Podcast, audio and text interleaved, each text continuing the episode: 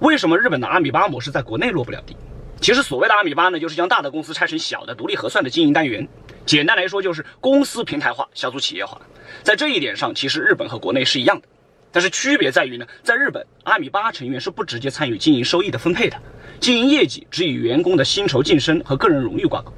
但是在国内，阿米巴模式引入到了收入分成，甚至是股权激励，这就很容易导致阿米巴成员丧失全局观，过分追求小团队的利益，丧失了规模化带来的效率优势和成本优势。